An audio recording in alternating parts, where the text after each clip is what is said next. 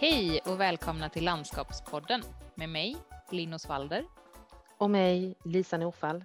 Nu har vi kommit in i juni och det har ju verkligen börjat bli sommar på riktigt här nu.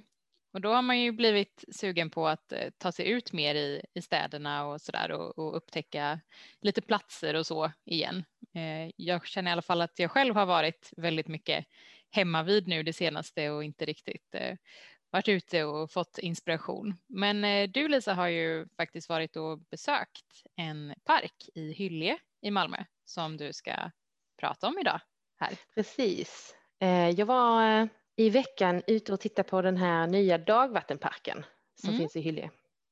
Och det är kort sagt en ganska stor stadsdelspark som Malmö stad har byggt dels som en grön yta men också som ett stort dagvattenmagasin. Den här parken ska också kunna ta stora regnmängder vid händelse av till exempel ett 50-årsregn. Och den är ju som sagt ganska ny. Eh, den byggdes under förra året och eh, den invigdes i höstas i november 2020. Så det här är ju första sommaren som den här parken är eh, öppen och färdigställd på riktigt. Och det är en park som ligger ganska centralt i Hyllie, ganska nära Hyllie station. Och där finns ju en park sedan innan som heter Hyllie vattenpark. Mm. Eh, som har lite inslag av vattenlek och där ligger också det här eh, VA Syds eh, Kretseum som är ett litet, eh, vad kallar man det, ett litet besökscentrum eh, och de jobbar med utbildning och man kan åka dit som skolklass och sådär. Mm. Det är också i den parken som det stora vattentornet ligger som är det här landmärket för Hyllie. Och om man säger diagonalt rakt över järnvägen så finns den här dagvattenparken. Det är en ganska eh, lugn och naturlik park. Eh, när jag kom dit så slogs jag av att den var ganska jordnära. Alla gångar var i grus och det var mycket, mycket gräs och eh, växter. Och hela parken är ju liksom en djup skål just för att kunna ta emot det här vattnet och längst ner i den lägsta punkten så finns det lite öppet vatten. Och över den här lägsta punkten så går det också en gång och cykelbro som är väldigt eh, vacker. Den är eh, gjuten i betong med pelare och man kan ju gå under den här och vattnet löper också under den. Och sen är räcket liksom utstansad metall med ett granmönster som ger jättefin mönstereffekt också när det skuggar mot mm. betongen. Mm. Fint. Från Malmö stad så är det ju Edith Stormvalter som har varit mm. projektledare för det här. Och det är ju en gammal kursare till oss. Ja. Eh, och jag har liksom följt eh, delar av det här projektet eftersom jag följer henne i sociala medier. Mm. Och jag vet att hon har jobbat länge med den här parken. Och jag kommer ihåg för, alltså det här är jättemånga år sedan, kanske fyra, fem år sedan som hon la upp eh, sådana här prototyper de hade tagit fram till just det här broräcket. Ja. Ja. De här eh, granformationerna. Och det var jättekul att se det på plats. Ja. Och eh, nu var den ju alldeles nyanlagd så att eh, jag var ju där en väldigt varm och solig dag och det betyder att det också var ganska eh, varmt på den här platsen eftersom träden har inte riktigt hunnit utveckla eh, så mycket skugga än. Men just i den här lägsta punkten nära vattnet och också under eh, bron så var det väldigt svalt och skönt. Och eh, de här eh, dungarna som är planterade, de kommer ju ganska snabbt säkert få upp en lövskugga som funkar väldigt bra. Jag tror att eh, de bestånden kommer eh, säkert ha fått upp eh, formen om sådär liksom tio år och mm. om 30-40 år så kommer det där vara en alldeles fantastisk plats. Mm. Och det är ju något som var väldigt eh, märkbart att här har man jobbat mycket med växtvalen. Eh, det var mycket träd på kullarna och sen fanns det de här då dungarna som var planterade. Och eh, det var ek och det var olika oxlar och det var ask och också lite exoter. I de här dungarna så var det också en hel del granar i olika sorter, abies. Mm. Och det är ju inte så vanligt och det var väldigt häftigt att se och jag tror mm. att det också kan ge en superintressant miljö på sikt när de här granarna får komma upp. Eh, och runt de här områdena så var det massa små alplantor som säkert är tänkta som amträd och som också kommer ge karaktär väldigt snabbt eftersom de växer snabbt och får upp en krona och sådär. Mm. Du sa ju att eh, det var tydligt att det har varit mycket fokus på just växtvalet. Eh, har du någon idé eller vet du någonting om kring varför man har valt just de här arterna som du eh, har räknat upp här nu? Eller vad är, liksom, vad är syftet med den typen av eh, bestånd eller dungar här? Alltså jag tänker att eh, Edith Stomvalter som har varit projektledare här, hon är ju väldigt duktig på växter och hon är också intresserad och driven i att verkligen bygga upp intressanta växtmiljöer. Och jag tänker mm. att hon har säkert eh, velat skapa den här eh, miljön som är liksom som blir när man har vintergröna växter eh, som får växa och bli väldigt stora. Där tror jag att hon har väldigt mycket tankar. Men, men jag har inte pratat med henne om det och jag vet inte riktigt eh, mer än så. Nej. Men jag tänker att det hade varit väldigt spännande att höra lite mer om just hur de har tänkt i uppbyggnaden där och vad man ser mm. på sikt. Mm. Hur det här kommer att se ut om fem år, tio år, 15 och 20. Eh, för det är ju så att ett sånt här bestånd växer ju hela tiden och utvecklas och har olika kvaliteter beroende på vad det är i sin utvecklingsfas. Ett annat eh, inslag i den här parken som jag upptäckte när jag hade kommit in en bit, det var de här små betong knopparna som jag först kallade dem i mitt huvud. Mm. det var som små svampar i olika storlekar. Vissa var ganska stora, alltså nästan som en människa och vissa var ganska små som en liten pall. Mm. Och det är liksom gjutna betongknoppar. Eh, och efter ett tag så såg jag också att de hade små ögon. Ja, jag kände igen detta, att jag nog har sett bilder som Edith har tagit på de här. Ja, precis, och det var, det såg ut först som sådana här eh, hål som det blir i betongen av de här stagen som finns i gjutformen. Men mm. sen var de liksom placerade precis som ögon så då förstod jag att det här var nog liksom en ögoneffekt. Mm. Och de här små filurerna de dyker upp på kullarna eller liksom vid grillplatsen fanns det några och inne i trädbeståndet var det en liten grupp och sådär. Det kommer ju bli superhäftigt sen när det där sluter sig och blir liksom en mörk liten skogsdunge som man går in i och så står det massa betongknoppar där inne och tittar. Ja, det blir som små eh, svamptroll som man får Precis. upptäcka.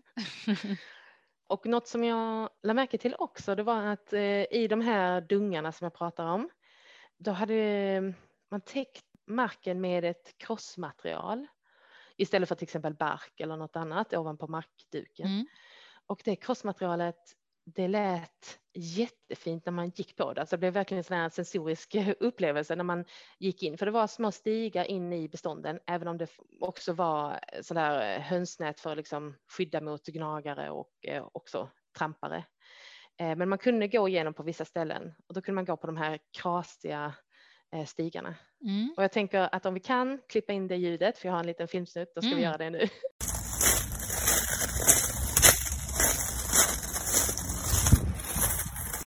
En annan sak som jag tänker på det är ju att den här ligger ju precis intill eh, järnvägen så att eh, den skärmas av, parken skärmas av mot järnvägen med en, dels en betongmur eh, med fönster i och i de här fönstren så har man också återanvänt det här eh, granmönstret som finns på bron som kommer senare. Och sen övergår den här muren i en eh, bullervägg som är klädd med klätterväxter.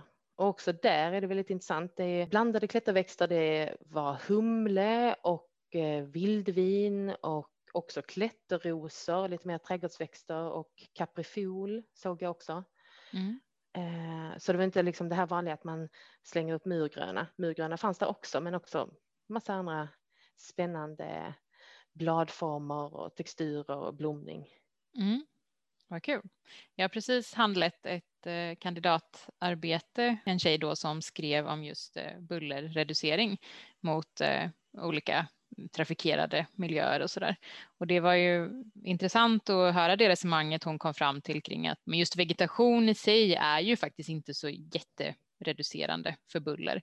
Däremot så kan det ju verkligen ge en känsla av att det avskärmar eh, och att det på så sätt ändå eh, har en väldigt stor effekt kring det. Så det var ju intressant här då att man har själva den här äh, muren i, i grunden men att man sen klär den med, med olika växter då för att göra det mer visuellt tilltalande. Ja precis. När jag lyssnar på de här eh, filmerna och ljudklippen som jag tog i parken så hör jag ju att eh, det är buller i bakgrunden, framförallt mm. för att det byggs hus precis bredvid och vi har ju järnvägen som är ganska trafikerad och mycket annan trafik i närheten. Men jag upplevde inte att det var en bullrig plats, särskilt inte när jag kom ner i eh, de lite lägre delarna av parken. Där mm. kände man sig väldigt skyddad. Eh, och jag tror att det är viktigt i en sån här miljö där eh, man bor väldigt tätt och det är mycket infrastruktur som påverkar ens miljö. Att man kan mm. liksom gå ner i en liten sänka och få en lugn stund.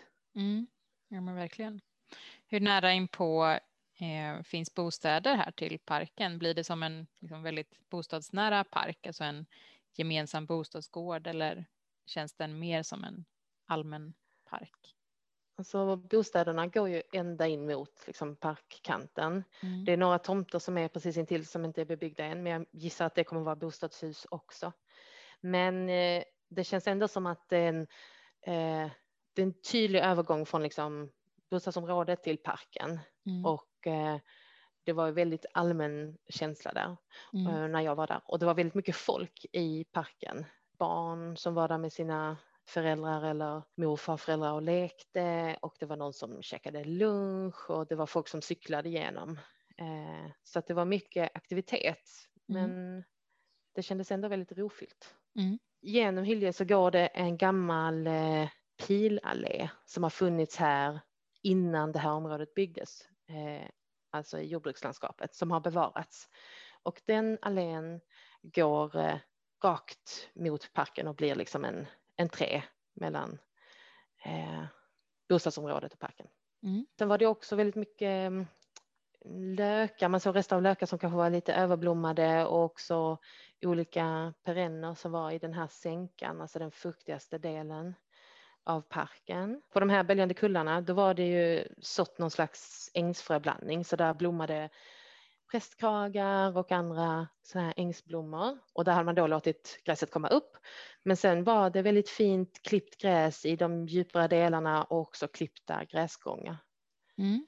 Så generellt så var det ju liksom materialen kändes ganska enkla, alltså grus, lite betong och sen är det då den här bron som är smycket. Mm.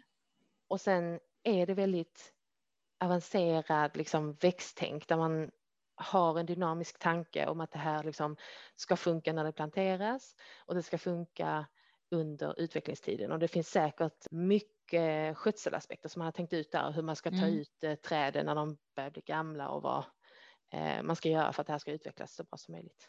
Mm. Ja, för jag tänkte just på det med, med skötsel nu när du pratade om det just med med klippandet och ängarna och sånt där, att det låter ju på något sätt som att man verkligen har tänkt till här för att skapa en miljö som får ha den här successionen och att man kanske gör sådana här större ingrepp lite då och då för att gallra ur eller för att liksom få fram vissa värden, men att den här mer kontinuerliga skötseln kanske ändå är ganska låg. Precis, och eh, där är det ju viktigt då att man har eh, mycket pengar kvar i förvaltningsskedet mm. under lång tid. Och eh, där tror jag att stora städer som Malmö stad har eh, eller stora kommuner som Malmö stad har tänkt till, tittat mycket på var man lägger de olika mm. budgetarna. Ja, och i en sån stor park så blir det ju otroligt viktigt att verkligen ha tänkt igenom det där för att den faktiskt ska fungera över tid. Den här parken fungerar ju absolut i relation till den parken som ligger på andra sidan järnvägen, alltså vattenparken. Vattenparken är ju mer liksom ett besöksmål kanske, även om där finns sådana här naturlika miljöer också med en stor skogsdunge med eh, en spång i och sådär. Så tänker jag att eh, det här eh, dagvattenparksidan var mer liksom lugn, vardaglig park. Jag tror att de kan funka väldigt bra ihop. Så mm. jag tänker om man har vägarna förbi Hylje eller Malmö i sommar så absolut att man kan göra ett stopp här och titta på de här olika parkerna. Och det är alltid intressant att se en park som har några år på nacken och sen en park som är alldeles nyanlagd och liksom tänka på vilka olika effekter eh, ja. man upplever. Mm. Men hur är det då om vi fokuserar lite på det här med dagvattenpark? Här finns alltså då ytor som fungerar multifunktionellt eller att de ibland kan bli som fördröjningsmagasin och ta emot mycket vatten och ibland är de torrlagda, eller? Mm. Och jag förstår det som att framförallt är det den stora skålformen som gör att eh, det kan fungera i ett ett eh, läge där det kommer ett väldigt häftigt regn. Mm. Helt enkelt att det, det, får plats mycket och det som ligger i de absoluta lågpunkterna det klarar av att stå under vatten under en viss tid. Mm. Och Malmö jobbar ju jättemycket med det, eh, särskilt efter det här eh, var det det, Mm. som kom 2014. Ja, det var det väl. Mm. Eh, och eh, det drabbade ju stora delar av staden väldigt hårt. Mm. Och eh, sen dess har de ju jobbat mycket med att eh, göra de här förebyggande insatserna. Mm. Mm. Det är ju så att alla nya bostadsområden som görs, de görs med tanke på dagvattnet. Ofta tar man höjd för 50 års regn. Det beror lite på vad man har för policy och var man är i eh, Sverige och sådär och hur landskapet fungerar, hur utsatt det är för regn. Men eh, 50 års regn är en liksom vanlig höjdpunkt man tar då ska liksom ett visst antal kubik kunna rymmas någonstans i området om det blir eh, häftiga regn. Och eh, då är det ju vanligt att man gör liksom en försänkning och så finns det kanske att det står lite dagvatten i botten där och sen finns det sånt här breddavlopp på en högre punkt så att det ska kunna fyllas upp. Eh, men det som är min bild är att man kanske fokuserar väldigt mycket på det tekniska där, alltså hur mycket volym som ska rymmas och hur de här tekniska anläggningarna ska fungera och att man inte tar tillfället i akt att skapa ett mervärde, att skapa en parkmiljö som kan ha värden alla de där andra åren när det inte kommer 50-årsregn. Mm. Eh, och där tycker jag att dagvattenparken kan vara en inspiration. Och nu är det ju väldigt satsig, men om man bara kan tänka lite mer på liksom upplevelsevärdena i de här dagvattenytorna så tror jag man kan komma långt. Mm. Framför allt det som man inte tänker en enda gång på när man är i dagvattenparken, det är att alltså man ser inga sådana här 45-gradiga liksom slänter som är gjorda med maskin, utan det känns ju väldigt naturligt och böljande. Mm. Och eh, man har jobbat mycket med massorna. Just det, så det finns kullar och sänkor Absolut. med en massbalans. Mm. Ja. Och eh, de är liksom, de är väldigt försiktigt gjorda och det är Mm. aldrig att man liksom känner att det är någon branter eller sådär, fast det är ganska liksom dramatiska höjdskillnader. Mm. Mm. Fint, det låter jättetrevligt. Jag vill verkligen åka dit. Och en annan sak som jag tänkte på, eh, det var att jag, jag kände det här liknar någonting och så funderade jag lite och så tänker jag på den här parken som finns precis intill Hauptbahnhof i Berlin. Jag tror att den heter Spreebogenpark eller något sånt där. Den Mm. ligger precis längs Spree och det är den parken som är mellan Huvudbangården och eh, Riksdagshuset, det här jättestora Mm. riksdagshuset och också det gamla riksdagshuset och sen kommer man till Tiergarten. Och det är sånt här liksom grönt gärde precis intill de här jättestora liksom regeringsbyggnaderna där man känner sig väldigt liten som människa. Just den här kombinationen av ett grönt gärde och väldigt stor infrastruktur, järnväg och stora byggnader. Det kände jag när jag var i dagvattenparken. Mm. För det är ju så att precis intill så är det ju eh, de- det här jättestora tornet mitt på Hyllie och vi har arenan som är en jättestor byggnad där man känner sig väldigt liten när man står bredvid. Och så är det liksom ett lugnt och vackert gärde Mm. precis intill där man kan få vara bara människa.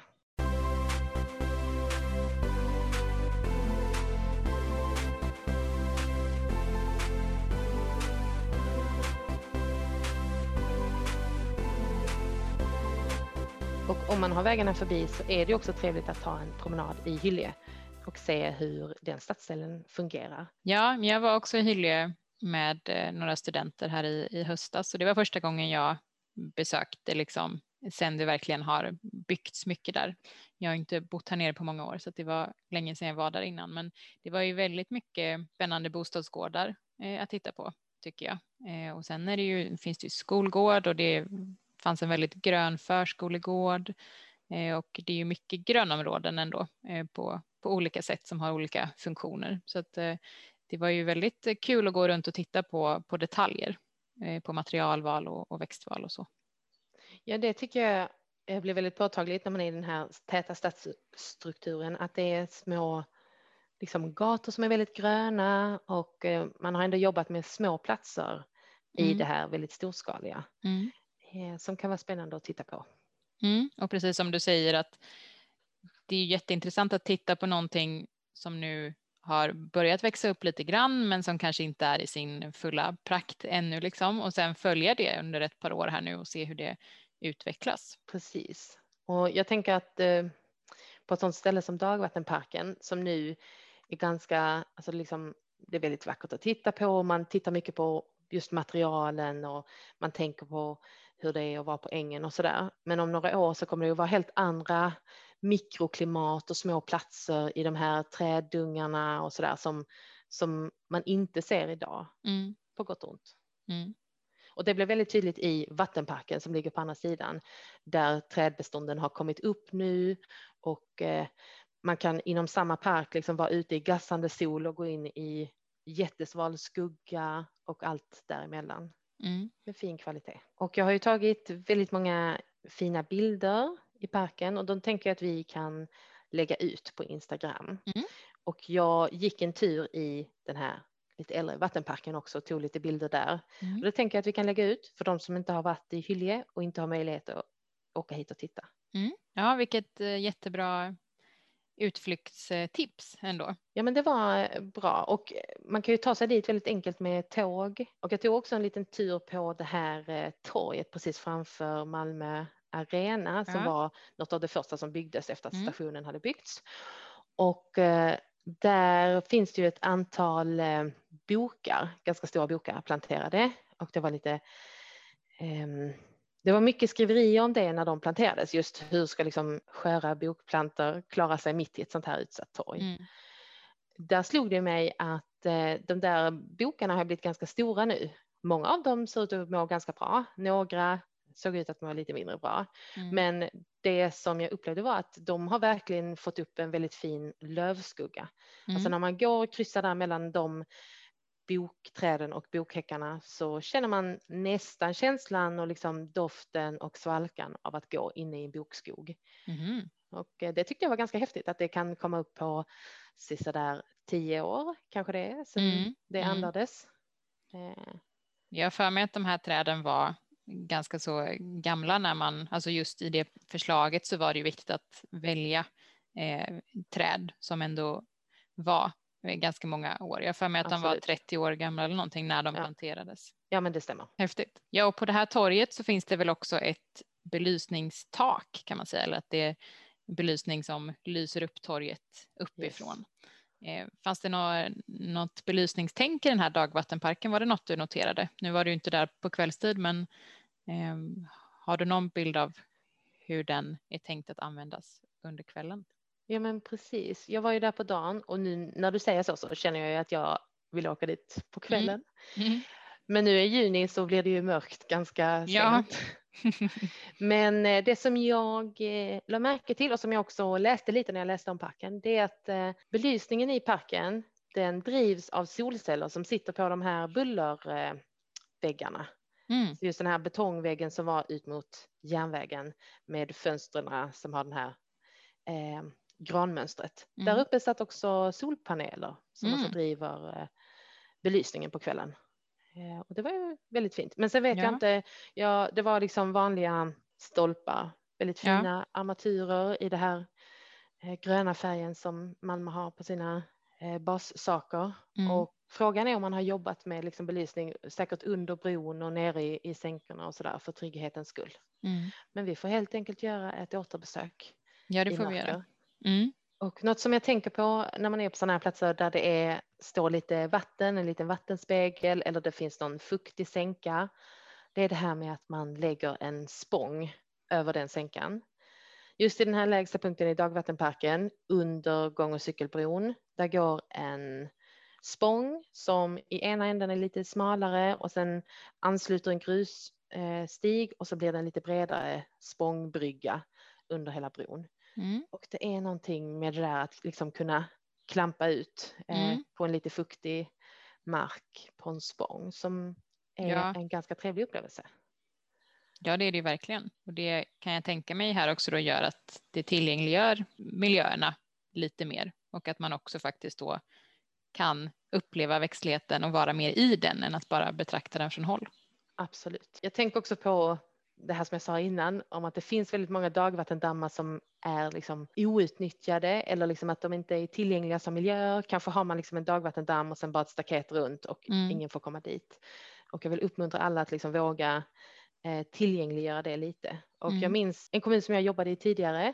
Då var vi ute och tittade på just de här eh, miljöerna i kombination med parkmiljöerna inför arbetet med översiktsplanen. Då var det en av arbetsledarna på parken som berättade att eh, de hade varit ute vid en sån här dagvattendamm som var typ eh, omgiven av liksom lite grusmaterial och någon gräsmatta. Och då var det några ungdomar som hade liksom klättrat över det skyddsstaketet som fanns och dragit ut sina små handdukar och låg där och liksom solade. Mm.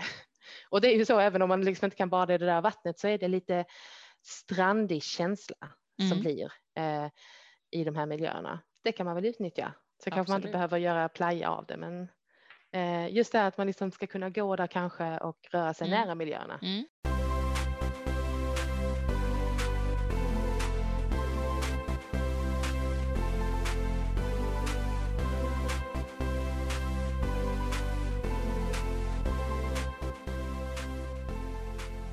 Men nu börjar det ju bli eh, sommar och eh, man kanske är just utflyktssugen. Har du några tips på vad man kan göra då, Linn? Ja, men det tycker jag nog att jag har. Eh, jag funderade eh, lite kring vad jag brukar tycka om att göra på, på sommaren sådär. och väldigt kul att åka till parker som har någon form av konst i sig. Tidigare när man kunde resa med utomlands så åkte jag nästan varje år till Louisiana, eh, konstmuseet där i Humlebäck, eh, lite söder om Helsingör. Den där parken älskar jag verkligen att gå runt i och sen att man samtidigt då kan uppleva den Eh, utställning som, som samtidigt går där då. Och vi har ju en liten liknande park här i, i Sverige och i Skåne, i Kristianstad eller i Östra Göinge kommun är det nog, där vi har eh, Vannås skulpturpark. Eh, och där har jag varit eh, en gång tror jag, för ganska många år sedan nu. Eh, men dit har jag verkligen tänkt att jag skulle vilja åka nu i sommar. Eh, och det är ju, det är ju passande liksom att vara i, i parker så här nu när det är fint väder. Eh, Då är det ju kul att kunna vara ute en lite längre stund och man kan strosa runt och eh, titta på, på konst och så där. Det är ju någonting med just konst som är placerad i landskapet och som då börjar interagera med eh, vegetationen runt omkring och hur utformningen av, av landskapet ser ut. Det är ju någonting som jag verkligen tycker är, är jättekul. Så att, det är ju ett tips att ta sig dit. Bra tips. Konst i natur. Sen tänker jag på en annan plats som är faktiskt mitt inne i Kristianstad, eh, precis bakom stationen kan man säga i Tivoliparken och i anslutning då till Eh, naturum och Vattenriket. Där finns det en liten eh, hälsoträdgård som är väldigt fint utformad, eh, som också har då ett, ett växthus och ett orangeri som man får gå in i. Och sen finns det också då liksom lite odlingslådor och det, är- ja, men det är verkligen en, en väldigt mysig miljö som är öppen för alla. Och det är ju både kommunen tillsammans med olika föreningar och privatpersoner och så som, som sköter den här miljön. Och den ligger väldigt vackert där inne och är verkligen en, eh, en fin del av den här eh, Tivoliparken. Så att, eh, det tycker jag också att man kan åka och besöka. Sen tycker jag ju också att sommaren, till sommaren så hör det ju att åka runt till olika kaféer och sådär tycker jag. Det är väldigt mysigt. Eh, samtidigt som man kanske tar en, en promenad eller en eh, liten vandringstur någonstans. Bland annat så eh, vill jag tipsa om Tomatens hus i Landskrona. Det är min eh, syster som har visat mig det här och det är ett jättehäftigt café där den här, eh, det här företaget då de har eh, massa tomatodlingar och sen har de då en liten eh, plantshop kan man säga och sen finns det det här eh, kaféet då. Och eh, där kan man då eh, äta alla möjliga typer av rätter som är gjorda på tomater då. Eh, Allt ifrån en jättegod tomatpaj till att man kan köpa eh, marmelad och eh, olika sådana saker som man kan köpa med hem. Eh, Och jag tycker det är en väldigt, eh, en väldigt rolig plats faktiskt, och man kan köpa någon liten planta med sig hem och så. så sådana mysiga utflyktsmål tycker jag om att göra. Tomatens hus alltså. Ja, precis. Och det sista är väl om vi ska ta någonting som inte är i Skåne. Det blir ju lätt att man hamnar där nu för att man rör sig mycket i sin närmiljö. Eh, men det var ett par år sedan så var jag uppe i Enköping och där hade jag aldrig varit tidigare, men jag tyckte det var en så otroligt vacker eh, stad. Det var otroligt grönt, väldigt mycket parker och där finns ju bland annat då den här drömparken. Eh, Eh, som Peter Odolf har designat med alla möjliga fina perenner och, och häckar och sådär. Men också väldigt grönt längs med vattnet som går där mm. inne och det finns också massa trevliga restauranger och så som ligger längs det här stråket.